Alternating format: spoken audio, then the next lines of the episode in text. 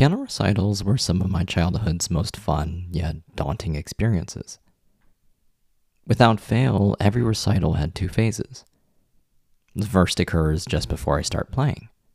My performance anxiety is at its highest, my heart is racing, and my palms are sweaty.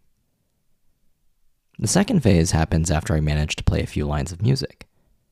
Eventually, I lose myself in the piece, and the experience transforms from terrifying to exhilarating.